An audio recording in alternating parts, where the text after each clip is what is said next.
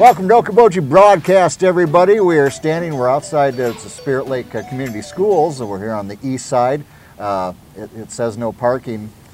Just don't tell anybody, okay? Uh, we are upstanding with from Beck Engineering, of course, Brad Beck and uh, Mike Cedar here with us, and uh, uh, we're talking about the the future. It's going to be the Spirit Lake Public Park. Spirit Lake Community, Community Park. Park. he's told me that three times now. Fourth time's a charm. yeah, thank goodness.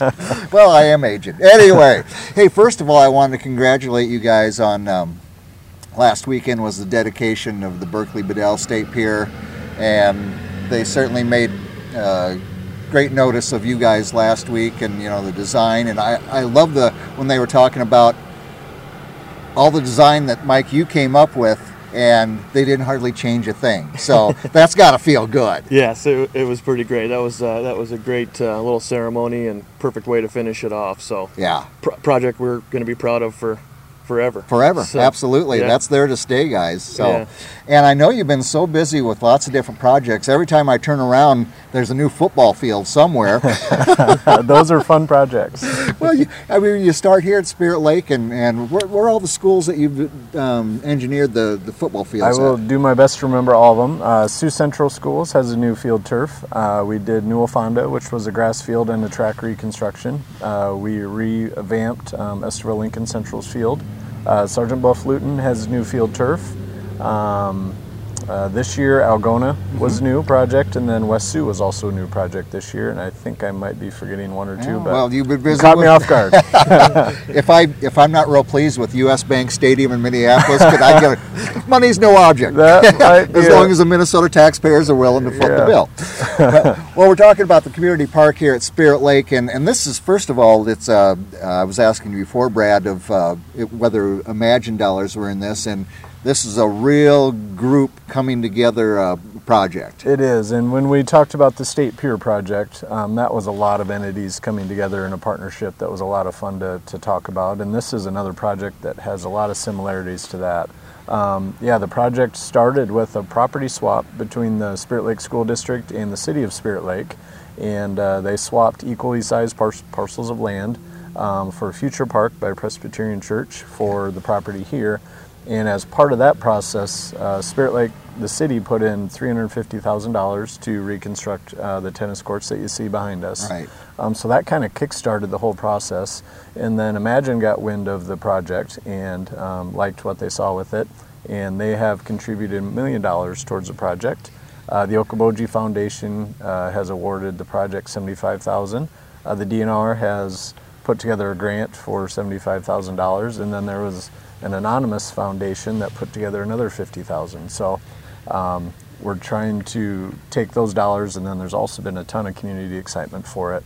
So we're we've got a plan to apply for some more grants okay. um, and to work on some in-kind donations as well as some donations from some local businesses and residents as well to kind of complete the whole thing. But we've got a great start. Tennis courts are done, as you can see, yeah. and then the next phase of the project, which would be the southern half, um, between 28th Street and the north side of the softball fields is planned to start construction either yet this fall or early next spring. All right. Mike, uh, uh, Iowa State grad Mike, I had to throw that in. what are some of the things I, I, got your, your renderings, your, your, images you sent me, and we're putting those in, but uh, what are some of the things we're going to look at here? Well, it's a, it's a really exciting kind of combination of uses. Uh, the plan is that it's kind of meant for a wide range, the whole community, uh, young young kids to, to older adults. Um, some cool sort of recreational opportunities, so pick, pickleball courts, uh, shuffleboard, uh, bocce ball court, um, some shelters and pavilions, so provide some shaded areas. Yes. Um, the main feature is really a, a large 10 foot wide trail right through the middle, so it'll connect north and south side of the property. Okay. Uh, and along the way, we have kind of cool little pockets, what we're calling pocket parks, uh, little smaller areas where people can enjoy it uh, year round. So uh, it starts with. Uh, uh, in teaming with the J term students at the school here, they've built some beautiful sculptures already, two that are ready to, to be placed out here, with a plan for some more. Uh, we're starting with uh, what we're calling garden pillars, which you'll see in some of the renderings, uh, create kind of this tunnel effect. Uh, so it should be a really interesting nighttime, uh, well lit sort of passageway along the trail. Um, so then you'll have the, the pocket of the recreational, the, the courts that I was talking about, then uh, sort of a, a, more larger gathering area um, by the new concession stands, um, providing some cool opportunities for people to watch both baseball and softball on Right. either side. Uh, and then a large playground feature is kind of the main uh, the main focus, at least this first phase, uh, just on the north side of the existing concessions, um, which will be a, a, really a, a nice playground for the community, artificial turf berms, um, some cool playground equipment. Um, and then again, more sculptures to the north, a smaller little pocket park, kind of weave all those uses together where, uh, as parents are watching uh, the baseball and softball games, their, their younger kids can be playing on the playground all within kind of a view shed there.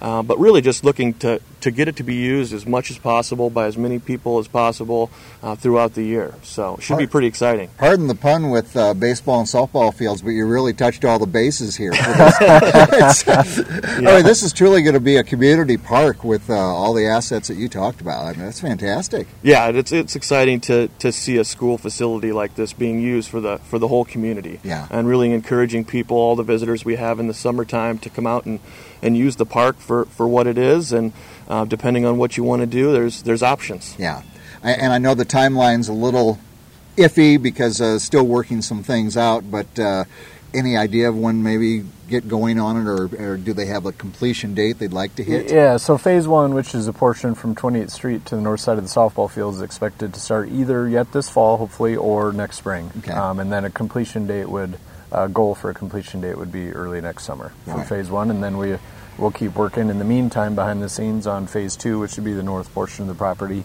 um, with some improvements to the Little League fields, continuing that trail up to 23rd Street, um, some, some more small pocket parks, a smaller playground in that area, um, and lots of exciting things to go along with it. So Man, you, you get in on all the fun around here, we, guys. we, we do, we do. Very Yeah. fortunate to have Beck Engineering uh, uh, here, and as well as in Cherokee, and uh, uh, you guys just do such great for the community. We're very, very grateful. Yeah, we're grateful to be involved, and, and there's some neat things going to happen with the park as well. The school is doing a lot of brainstorming with. They've already, you know, as Mike mentioned, worked on the J term sculptures that are built, just uh, waiting for the footings to be poured and to be placed. Um, but they're also working on how can they get this park into the curriculum. Um, how can they take maybe the maintenance of the plants and maybe have um, some education on landscaping.